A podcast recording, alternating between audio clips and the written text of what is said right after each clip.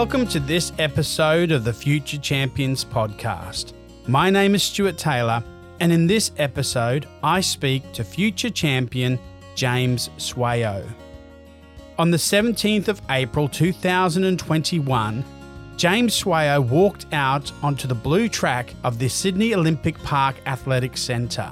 These championships were the very first time that James wore the maroon uniform to represent Queensland. He was contesting the final of the 400 metre under 17 Australian Championships. And the next event on the track is the men's under 17 400 metre final. In lane two from Victoria, Tom O'Rourke. Three from Queensland, Brendan Williams. Four from New South Wales, Michael King. In five from Victoria, Will Barbary. Six from Queensland, James Swayo. In seven from the ACT, Hayden Todd. In eight from Queensland, Dylan Devine. And in nine from Victoria, Finn Staple. You might have known James Swayo, formerly of the Northern Territory, now out in Queensland under Nudgee College. So he's made the move. So the under 17 400 final off and running. O'Rourke, Williams, King, Barbary, Swayo, Todd, Devine, and Staple. Hayden Todd from the ACT having the best of the starts. He's up onto the behind there, Devine, and he's trying to get back to Swayo. Will Barbary also moving well. So it's the 800 metre runner. Hayden Todd has been on a tear so far this season, having a great first 250 metres.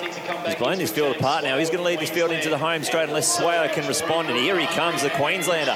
A huge flourish here late on that third bend from the Queenslander. And he's going to come up to the shoulder of Hayden Todd and go straight past him down the home straight. It's James Swayo from Queensland with the lead. Hayden Todd holding on to that place. Michael King, Barbary and Devine, but it's James Swayo taking the win there. 49.05 from Todd and Michael King. But James Swayo, 49.05. He turned on the Jets with 150 to go and he was way too strong towards the end there. A brilliant win. James Swayo was born in Adelaide to Kenyan parents. When he was six months old, his parents decided to move the family to Darwin. They remained in Darwin for four years. When James was five years old in 2010, his father took him to Kenya to live on a farm with his grandparents. My dad decided to take me to Africa to live with his parents. So I lived on a farm for an entire year in Kenya with an older cousin. My mum had cancer in 2010. So she was diagnosed with cancer. And we were in Darwin at the time. And um, my grandfather was a doctor. And he didn't really like, um, I guess, the NT hospitals. So he said, okay, I'll bring you over to Queensland where you can get taken better care of in Brisbane. So they flew mum over to Brisbane. And that's where she stayed my dad had decided I'll take James to Africa. I'm not terribly sure why, but I guess for the experience in a way, and just to get me away from that stuff, I think. So he decided to take me over to, to Kenya for a year to live with his parents. I got to see my culture. You know, I made memories that I'll cherish forever. Living there gave me a different perspective of life. I learned that life there was a lot different and tougher. So we had to wake up at around five five o'clock every morning, and my grandparents would wake us up. And um, there was a bus that would come pick us up every morning at around six. So we would take showers, and most of the time it was cold sometimes. And it was just me and my cousin, my older cousin, who was two years older than me. Just living in that lifestyle was a huge change. But then at the time I was young, I just adapted. I adapted to it. Learning wise, I guess I learned a lot about my background and my family and how my parents grew up. My mum came back at the end of the year and picked me up, and then I lived with her. So she got full custody. So I moved back to Alice Springs and I lived with mum ever since. At first, it was hard for James to fit back into the Australian culture. It was a, it was a bit tough. I'd say first year of school, I had to repeat a year. I had to repeat a year, and um, there was a, there was a bit of an English barrier because I'd, I'd learned Swahili, which is my native language. So I'd have times where I'd be at school on the playground and I'd start speaking to the other kids in Swahili and they'd look at me like, what the hell? And I'd realize, oh, wait. And then I'd have to switch up again. But then eventually I adapted and then I just completely lost Swahili. You know, I felt like I'd lost a piece of culture, like the language and um, a bit of a sense of identity. James loved growing up in Alice Springs and has great memories of an adventurous life in the centre of Australia. It was awesome. It was awesome. It was great fun. It was pretty hot. It was pretty hot. But um, growing up, there was always something to do. You know, we'd always go out, out in the outback and just walk around, and we'd always find something to do. It was just, oh, I wouldn't wouldn't change it for the world. I loved it. A typical weekend, probably have breakfast and then go out on, go out on the road and just play soccer. Like we'd, we'd have these trees and we'd make them goals and we'd just find ourselves there for hours with the neighborhood kids. Or sometimes we'd just go out on adventures. So where I grew up, my neighborhood, we had the houses, the suburban houses, and the backyards was just the outback. And it was just dry, barren desert. And we just find ourselves walking around there, just along the trails on our bikes. And we could spend hours out there. And it was just the best experience. It was awesome. He has always been proud of his African heritage, but recalls returning back to Kenya when he was 11 and feeling confronted by the difference between his Australian lifestyle and that of many Kenyan people. He was also shocked by how he felt disconnected from his culture. Certain things that I took for granted back home, like every night we'd have to turn on the power to like heat the water, and then there was only a certain amount of water we could use that was hot seeing the lifestyle of people, like being in real poverty. I went back for a funeral and we were there for about two months. We went back to the village where my grandpa lived because he, he, passed away. I was sitting there with the kids and just like realizing how different their upbringing was from mine and how mature they were compared to me, you know, and the lifestyles they'd had to endure that was that was one of the biggest culture shocks for me. I remember there was a time we were heading back from the village, and we stopped at um a restaurant, or what you would call a restaurant there, and um, it was a, it was a it was a butcher, but it always had a barbecue, so they they they'd get the meat fresh and they'd cook it in the same shop. And um, I remember I was going to the bathroom, and I walked past one of these kids that was living in I would call it the slums you know, you see another kid that looks like you, you'd assume they can speak the same language, they understand what's going on. And I'm, this kid's trying to have a full conversation about me, and he was really expressive about what he was trying to tell me. And I didn't understand anything at all. And he was around the same age as me as well. So he was talking to me like I was a, I was a mate of his. And he was trying to explain something, know, I just nodded my head. I said, yeah, and I smiled and I didn't have a single clue. And that for me, I was like, wow. I felt alienated from my own country in a way. So that was, that's when, when I say a big culture shock, that was probably one of the main things there. I spoke about it with my dad and he said, don't, don't dwell on it too much because I still have a lot of heritage, whether I like it or not, back home, whether, you, whether I understand it or not even if I can't speak the same language, they're still my people. You know, I'm still African. Hopefully, I can teach it to my kids if I get the chance to. James grew up playing football and enjoying the natural environment of the Australian outback. And it wasn't until 2018 when he was approached by his soon to be athletics coach, Murray Stewart. Back home in Alice Springs, um, we used to have this inter school competition so the school would select a few kids in each year level to go compete at an athletics carnival. I remember it was 20, 2018. I was in year seven. I was competing in the 200. And I think I ran 23 seconds on grass. 24, probably 24, sorry. On grass and sneakers. And I had a really close friend of mine who I knew did track and field. And um, he comes up to me after the race. He says, My coach wants to speak to you. I said, Oh, what's up? And he said, come over and have a, have a chat to him. So I meet my coach, soon to be coach, and first thing that I find out is is that he's blind. He's legally blind, fully blind. So he had a walking stick, and there was a supervisor with him. He says, "Hey, mate, how how do you feel about track and field?" I said, "Oh, never really thought much of it. You know, my my dad did it, my older brother does it, but I'm more of a footballer." And he says, "Well, if you're ever interested, come on down. Can I get your mum's contact? And I said, oh, I don't even really know you, but oh well, because I had mutual friends that were doing it as well. So I said, all right, I'll, I'll give it a go. And um, from then on, it just went upwards. Around that same time in 2018, James was also introduced to basketball. Despite his success in athletics, there is no question his greatest passion is basketball. A friend got me into it. I played soccer for a while, and I had a mate, family friend that lived up the road, who used to play a lot of basketball. And he said, "You're you're pretty tall. You, you'd be good at it." And I'm like, through school, I made mutual friends and friends that were playing basketball as well. I said I'd give it a go. The basketball community back home was really, really polite and I'm um, nurturing. So they, they invited me in. I got into a club and I started playing it and I fell in love. I fell in love with it. And ever since then, it's all I think about. In less than six months, James was competing in the Northern Territory Championships in the 100 metre, 200 metre, 400 metre, 800 metre, and high jump. There is really only one way to describe how James performed at the championships. Dominated.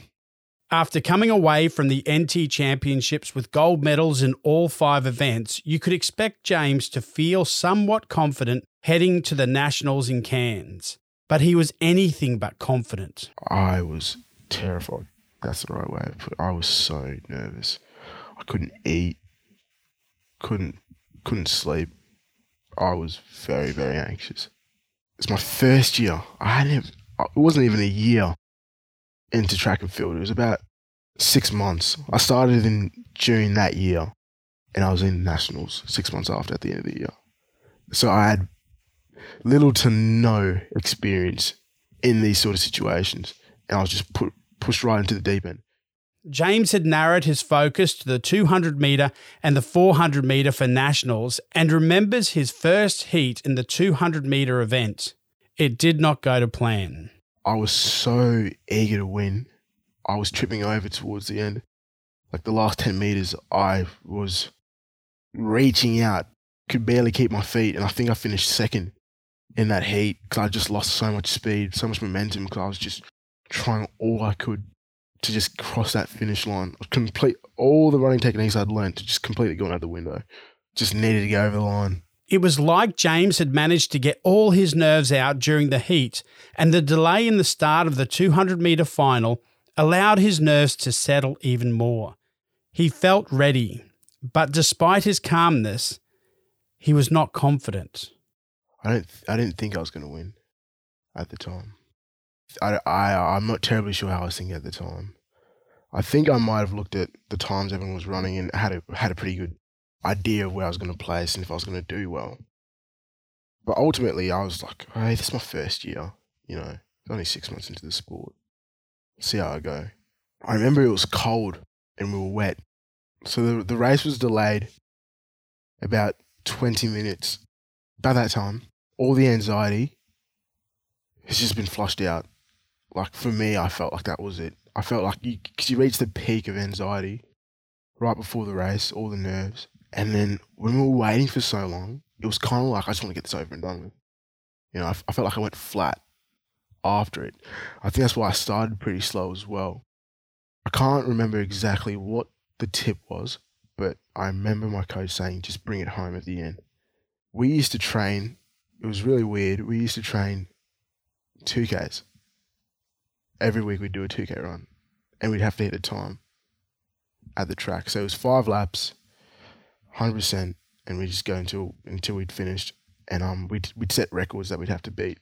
My coach had this theory that um, all runners need base, and that's what he'd call it base, essentially fitness. Cool. It stuck with me. And ever since then, in any training that I do leading up to any competition, I have to include a, a, a 2K run in it. Still now, it's my sense of structure. I reckon that's what led me to win that race was the base. Because my coach said I wasn't as quick as everyone, but I was more fit. I'd come out of the first 100 meters and we were around the bend, and um, I think I was in fourth place coming out of the first 100 bend. And I could just hear my mum yelling in the crowd. I'm coming out, and I said, I've still got some left. And then after that, it was just laser focus. I, I full, I don't even know how to describe it. Everything around me just went quiet, and I just found myself surging, just surging. I was like, all right, I'm just going to put everything I've left. And I could just feel myself crawling up until I reached the finish line. And it, it feels surreal now talking about it, but I was I was in a zone, and I learned how to control that now. Within six months of starting in athletics, James had won a national gold medal for the 200 metre and a silver medal for the 400 metre. In 2019, he competed as a bottom aged athlete in the Australian Championships in Western Australia. His pure speed and power were noticed by Jack Darms, the director of track and field at St Joseph's Nudgee College in Brisbane, Queensland. Jack approached James and James's mum about applying for a scholarship at Nudgee. So I was a bottom age athlete going into the 400 and I came fourth. Pretty funny story. The kid that came first in that race got the Australian record. He'd broken the Australian record that same race. So essentially, you could say it was the fastest race in um, the under 16 Australian history. It's pretty crazy. I ran a 49.67, which is a pretty crazy time for a 14 year old to be running in Australia or in the world. Luckily, I was scouted by the track and field director at the time, Jack Darms. He shot mum a message on Facebook and he said, Hey, would you guys be interested in coming to St. Joseph's Nudgee College. Fortunately, conveniently, mum had a family friend whose dad was a principal in Brisbane. And so mum asked, Hey, can you ask your dad about Nudgee College? A family friend messages his dad, and his dad's like, Send your son there straight away. Boom, send him. Said it's one of the best schools, not in Queensland, but probably in Australia. So mum was pretty keen on it.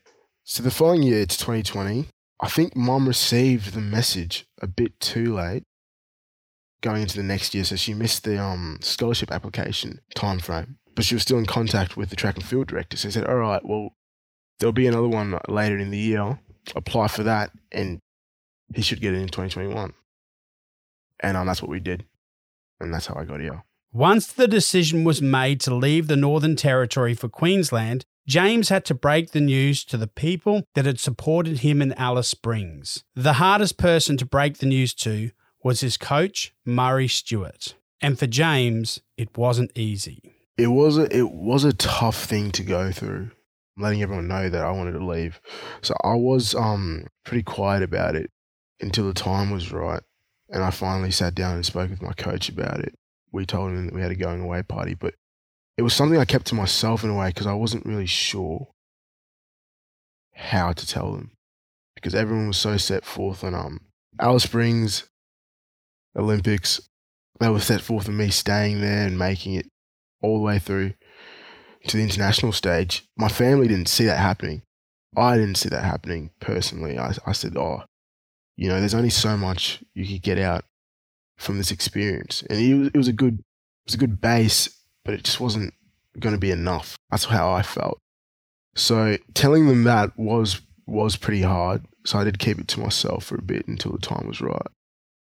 And I sat down with coach and um explained to him the situation. And after that, they were really supportive with it, very understanding about it. The support I receive now is tremendous. In January 2021, James made the move to Queensland and became a boarder at Nudgee College.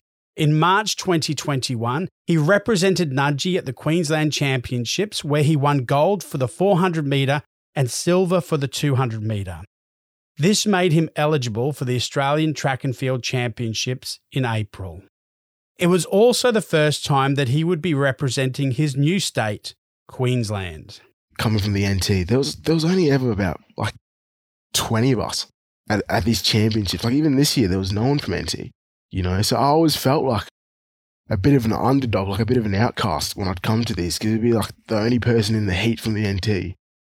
And then when I when I was in the Queensland uniform, like as a Queensland runner, I felt like I was part of a bigger environment, a bigger community, and I, that's what I wanted.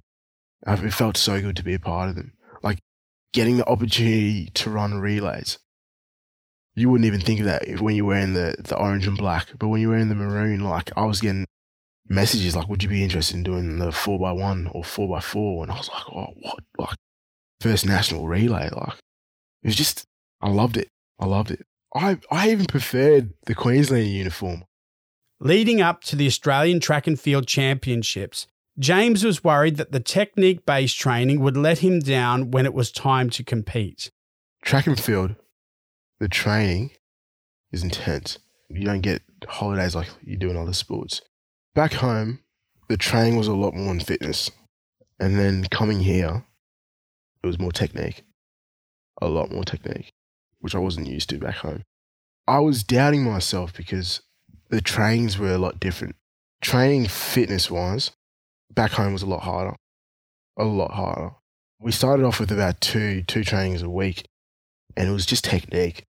So I didn't really feel like I was getting fitter.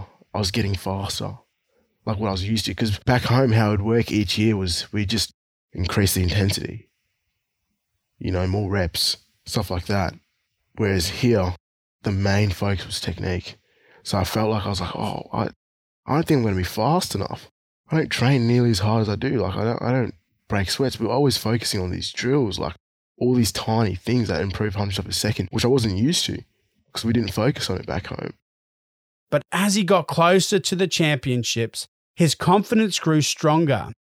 Despite the expert training that James was receiving, it was returning to what he had learnt from his coach in the Northern Territory that allowed James to feel confident within himself, to start believing. The week before, I was at the peak of confidence because we went into lockdown on the last week of school, and I was quickly flying up to, to Rockhampton instead of back home. And we, we hadn't completely finished training yet, so I still had a lot more to do over the next three weeks, four weeks.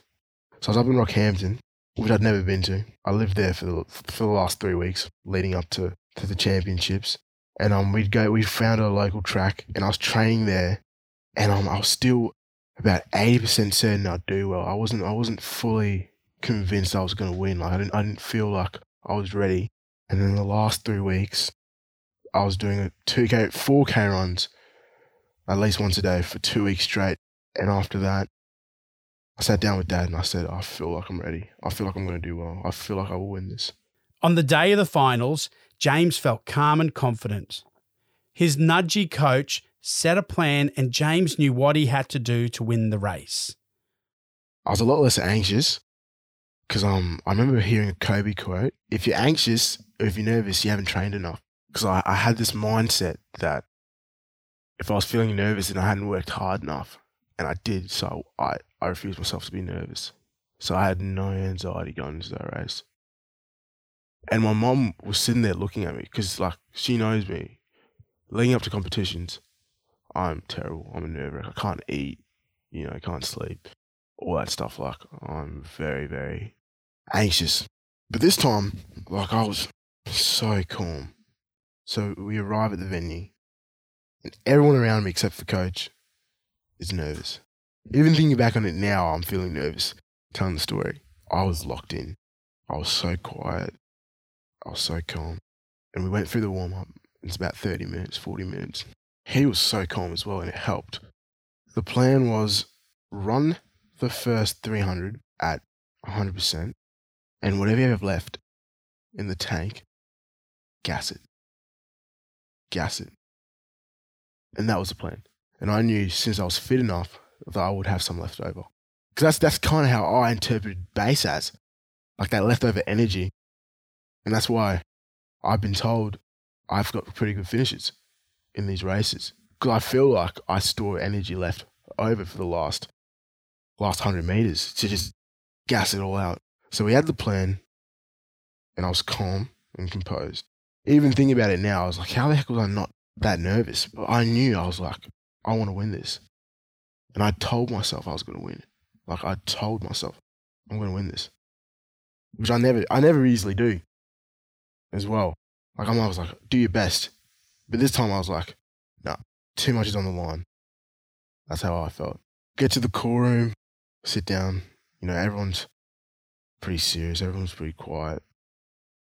I also had the fastest time going into that race in the heats, but I was still kind of wary of Michael King, who had the faster time.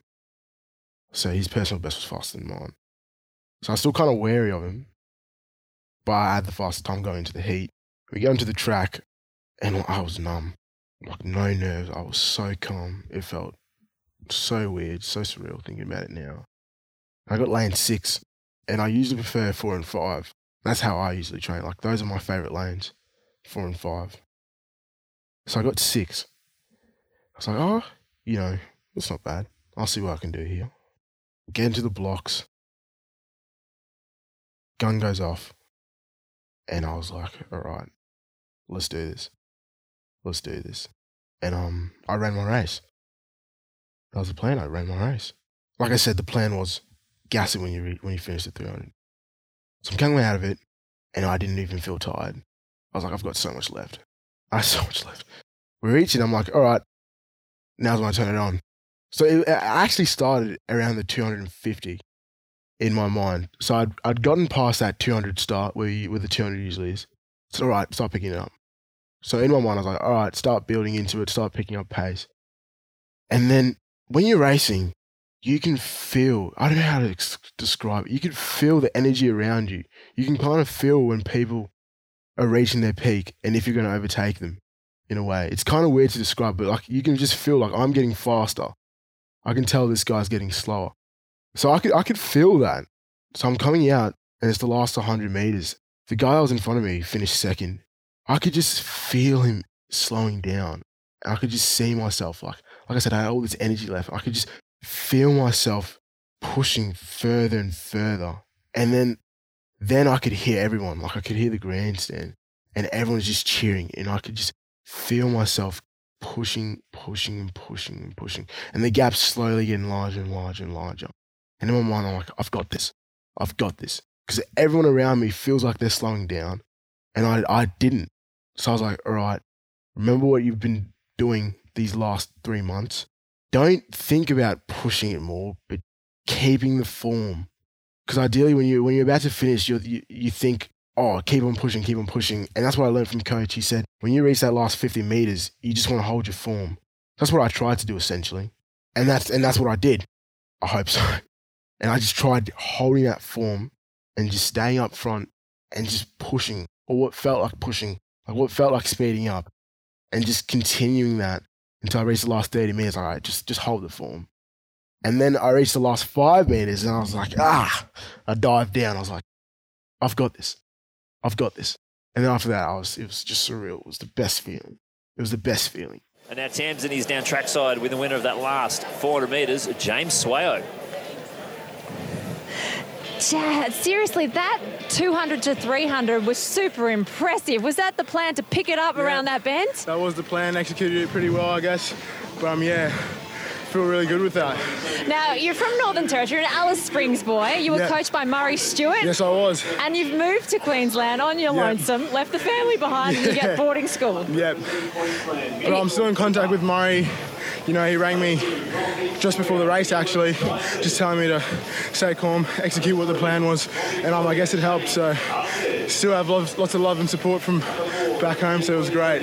Well, talking about being from Northern Territory, you've actually won the Open Male Athlete of the Year in Northern Territory already as a junior, haven't you? Yes, I have. So that was a great achievement.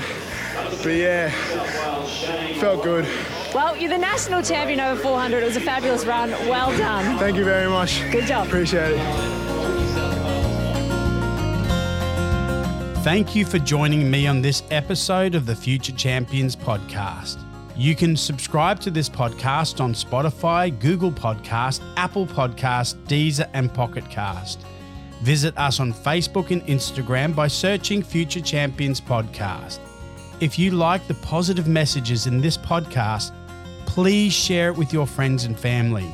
If you have a story that you would like to share, then visit www.ententesport.com. That's www.ententesport.com or send us a message on Facebook or Instagram. My name is Stuart Taylor. Now go and change the world. Someone has to. Why not you?